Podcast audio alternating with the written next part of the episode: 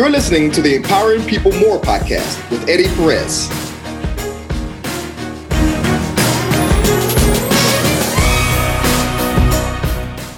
I'd like to welcome everybody to the Empowering People More podcast with a very special guest, uh, a gentleman that I've gotten to know extremely well, uh, appreciate a lot of the things he stands for and what he does out there. And more importantly, I think he is one of the big leaders up and coming in the industry, especially how the industry is changing, given what's going on in these, uh, we'll say, interesting times. I'd like to welcome Anthony Casa. Anthony, thank you for being here, brother.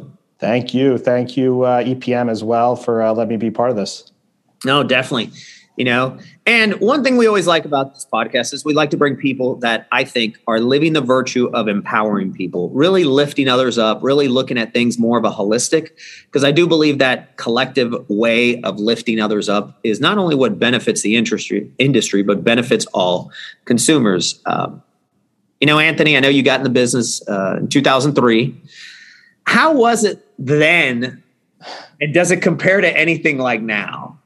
Well, I I mean the industry has the industry's changed massively since then, but I would say the culture within the industry I think is so much better than it was back then. 2003 it was like the wild wild west, there were no rules and the barrier to entry to be a loan officer and to be a successful loan officer was like non-existent after the housing crisis, you know, there is a barrier to entry now. Um, the business that you're doing is going to be higher, higher quality. Like there isn't any easy money, and right now specifically, there's definitely no easy money. So I would say the industry as a whole has a much better culture than it had back in 2003.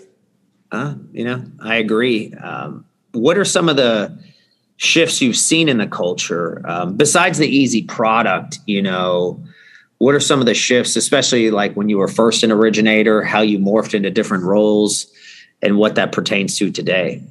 I think the majority of the, I mean, I started in direct to consumer. I still think today direct to consumer is a pretty transactional business model uh, for the most part. You mean no knock against the people that are on the channel. Obviously, it's a, it's a it's a very important channel to have, um, but it's more refi driven and the purchase market and the loan originator, the you know distributed LO, that's you know in the broker channel and the retail channel, that's a relationship driven model. Whether it's the relationships they have with their referral sources or the relationships they have with their branch manager and their companies, it's very heavy on relationships. So I definitely think that's the most important thing that there is out there today is is is the fact that people care about relationships. Yeah, no, I yeah, I think it's safe to say that now relationships are, are, are doing a little bit of a comeback. Yes. So uh, tell us, you know, you go from 03, 2011, you start, you know, garden at like. You know, I, I, would say at that point we're coming out of the housing crisis. Everybody that I had worked with outside of uh, the Justin, who I who is somebody that I worked with since I got in the business, who was my partner in Garden State Home Loans, everybody else had not made it past the financial crisis. Like, you know, it was just like 95% of people just didn't survive. So it was a whole new world. And like for us, our big epiphany, because before the crisis, we thought we were riding high and we were the kings of the world. And the market, you know, showed us the, the reality that we were, we weren't the wave, we were just riding the wave. Um, on the other side of it, we said, you know, reputation's everything. We need to focus on relationships. And at the end of the day, the most important thing uh, for us is to be in a position where no matter what happens with a lender, that we can pivot, have other options. Because when lenders were going out of business before the crisis, like you just ran out of options basically. So we focused on that, and that's how we built our whole business. And, and it was uh, it was very successful for us. Uh, but it was a small business. We had we, never had more than 50 team members. We we were able to, you know, get up to a really good amount of volume, but we ran it like a small business. It was never kind of meant for like any type of scale. Gotcha. And then at one point, weren't you guys like the largest broker in America? Yeah, in, tw- in 2016, we were number one in the country. So we did 1.7 billion uh, in, in total volume that year.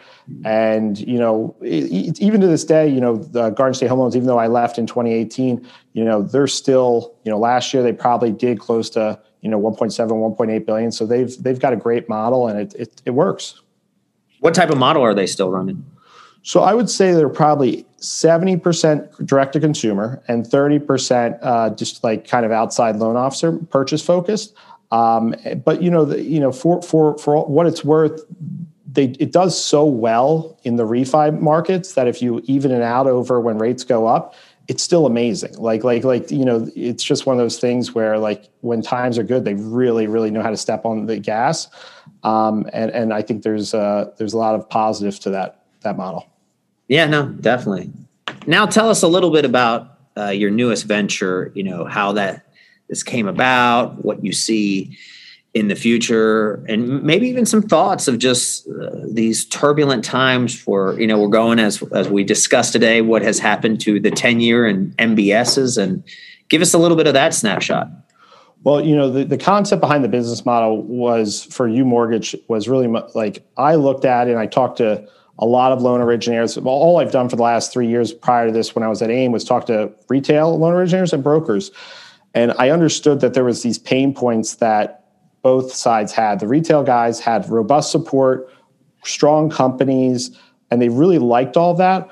But they want it, you know, lower margins and more control. So, you know, every, everybody everybody wants their cake and wants to eat it too. So, like, you know, they they, they didn't want to pay the premium, um, and they thought the premium was too expensive, and they want to control and autonomy and, and better pricing.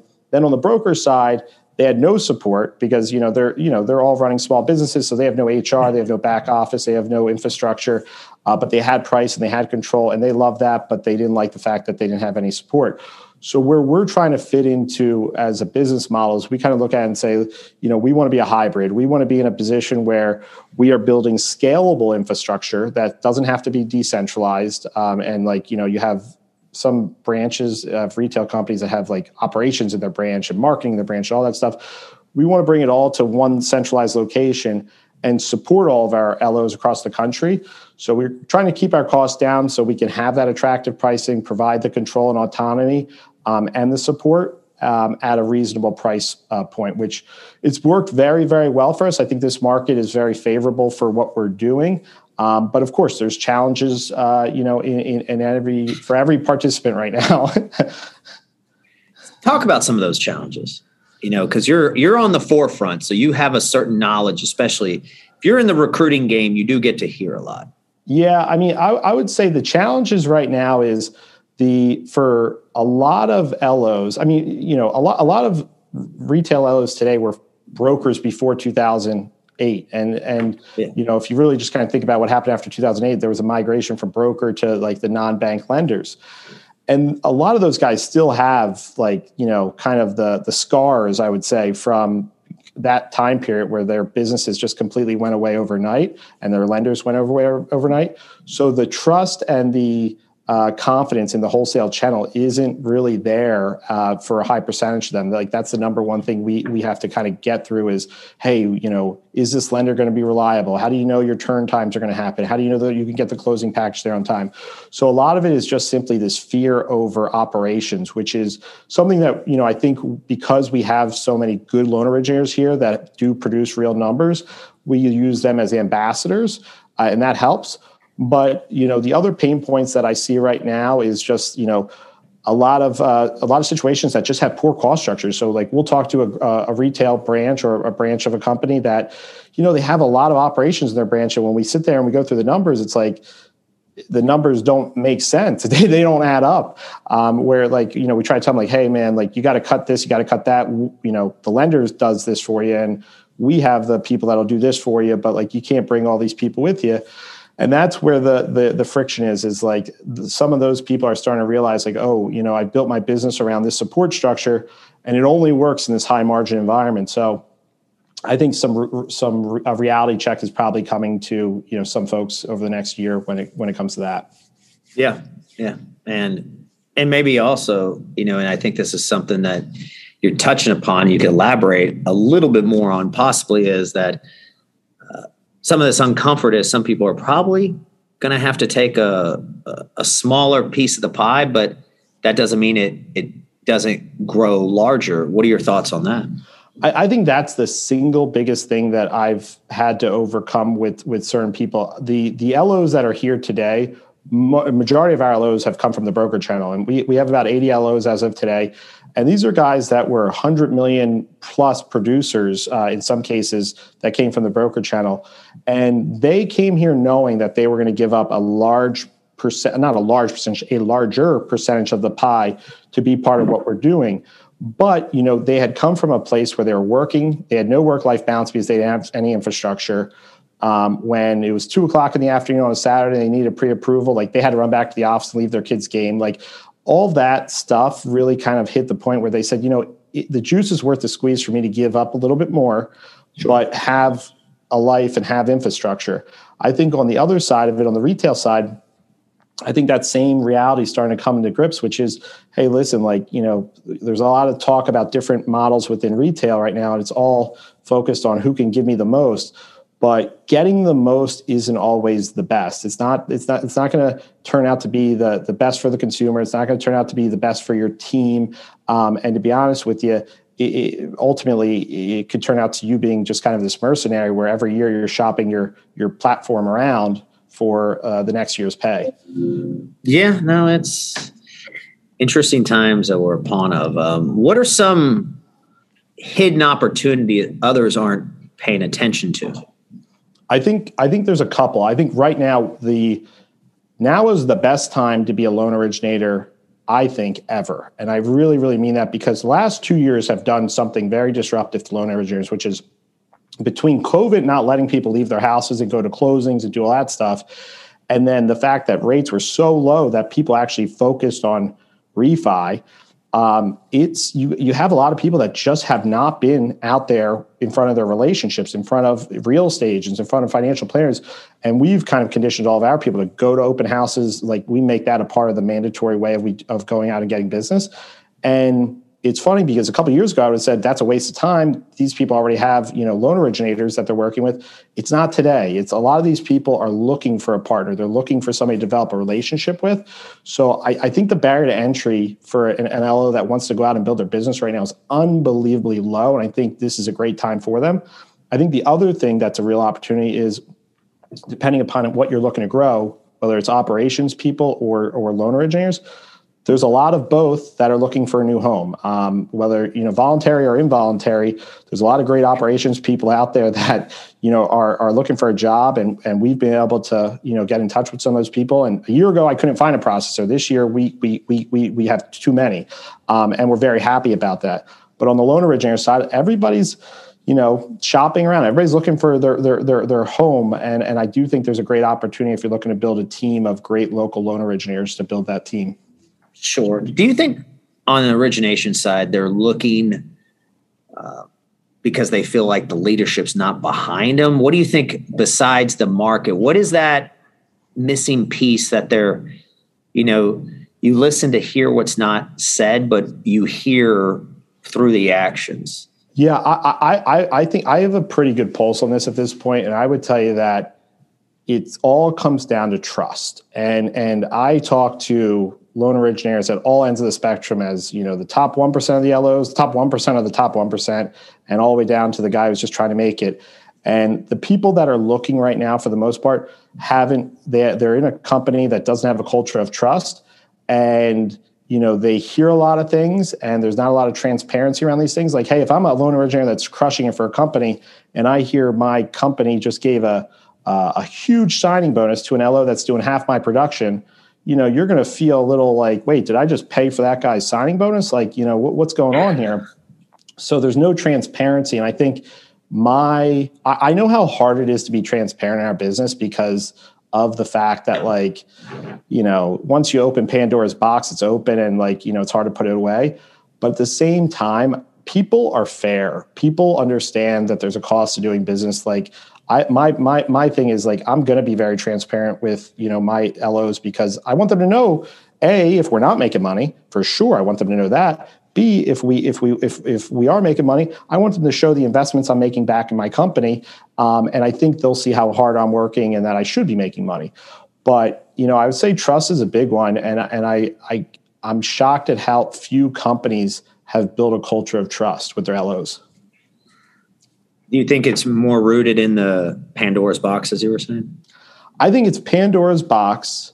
And then I think that for just knowing a lot of a lot of people in leadership in our industry, I think a lot of the, you know, the the the, the issue does come down to leaders don't talk to their LOs about the realities of their business. Like right now, they if I'm a leader in this business, I would be sitting there saying, "Hey, here's why I can't do a signing bonus or or, or retention bonus." Like, I would be very transparent about the economics. Um, you know, I.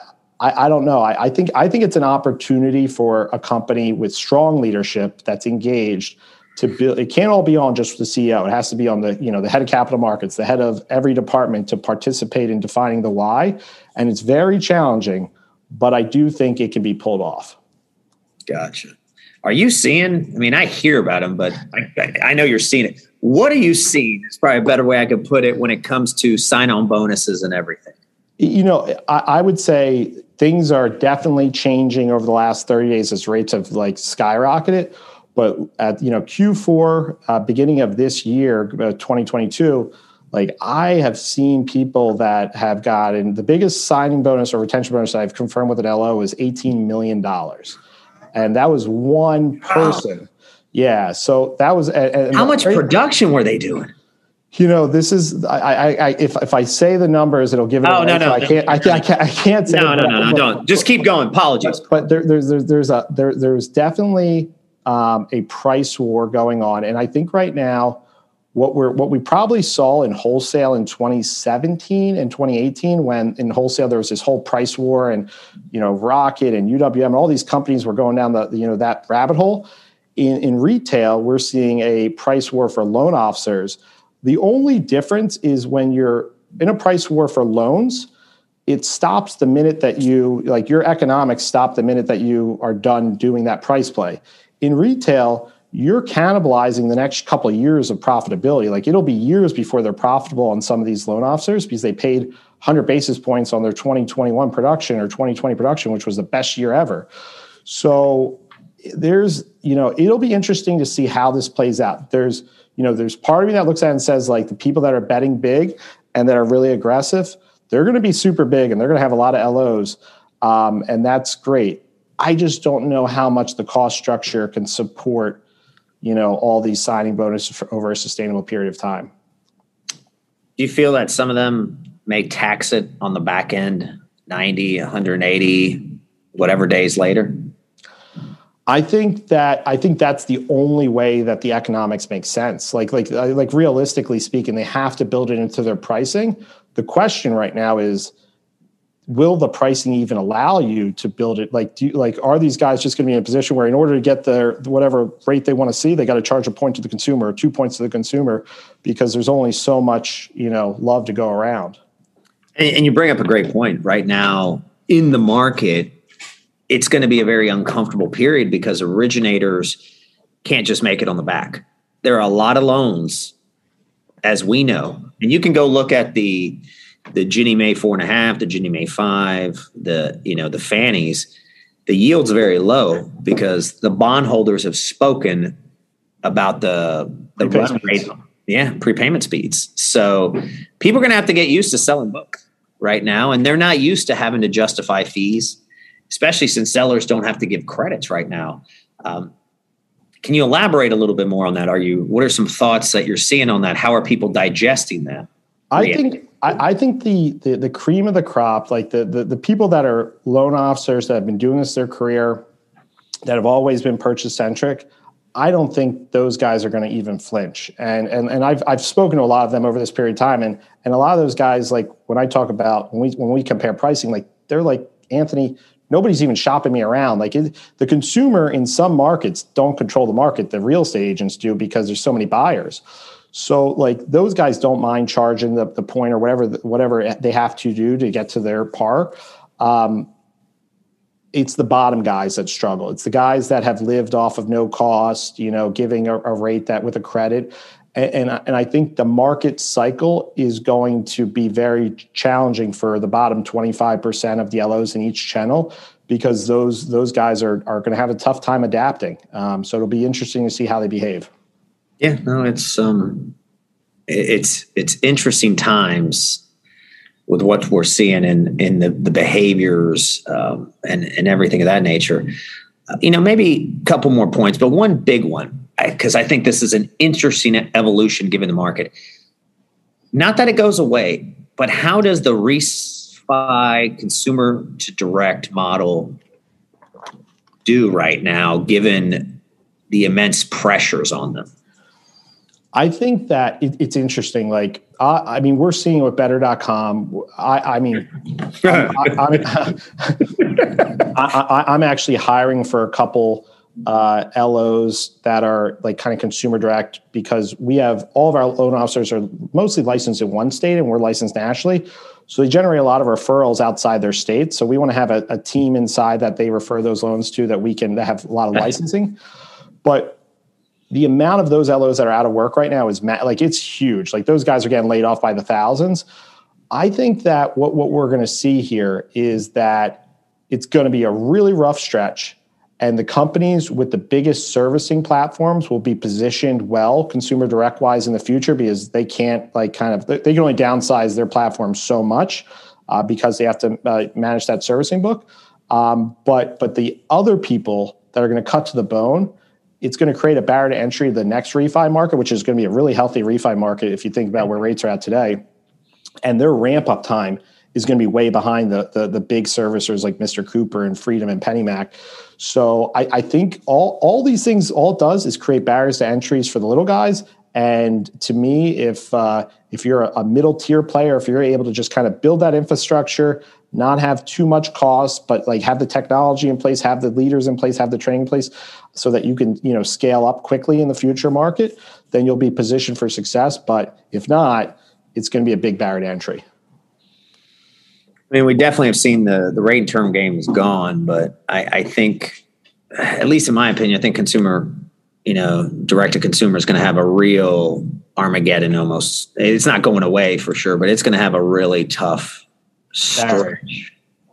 I agree. Lead lead costs have gone through the roof, and, and reality is in a purchase transaction there's i don't want to say zero but there's almost 0% chance in this market with how hot real estate is that a listing agent's going to accept a pre-approval from a lo that's not mm-hmm. local and they can't hang them out to dry if their repu- if, if something goes wrong.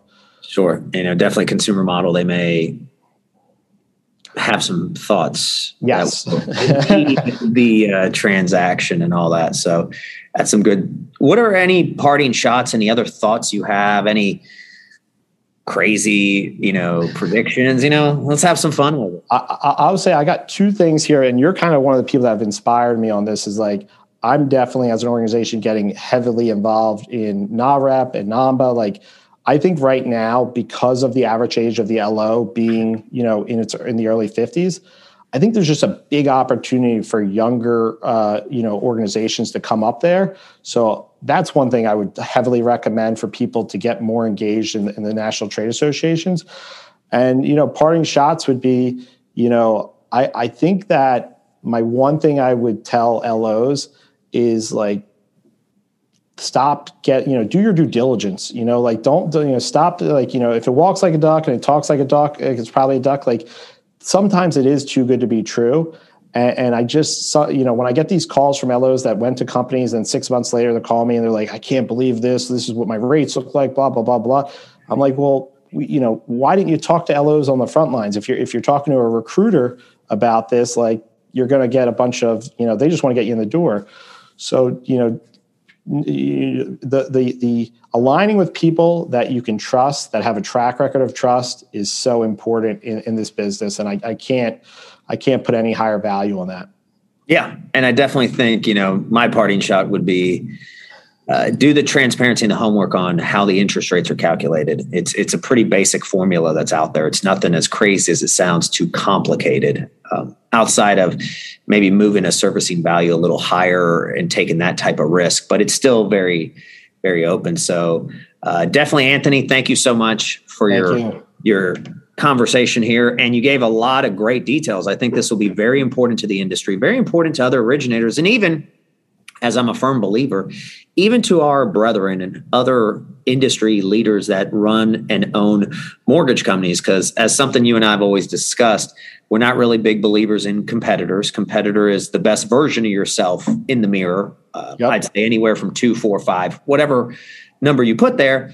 But what's good for the industry is good for all consumers. So thank you for being a phenomenal leader, uh, Anthony. Thank you for everything you're doing for the industry and uh, bringing a lot of that radical transparency and candor, even though at times some folks uh, don't want to hear it, and I understand it's it's it's some time, so I, I totally get it. So. Well, I, I appreciate the opportunity, and I appreciate everything EPM's doing uh, in all those areas. So, I'm uh, I'm grateful for the partnership. Obviously, uh, we're we're strengthening our partnership, and I'm looking forward to it. And I think uh, for both our companies, we have uh, nothing but very positive uh, success ahead of us. I agree. Thank you so much, Anthony. Be well. Have a great day. You too.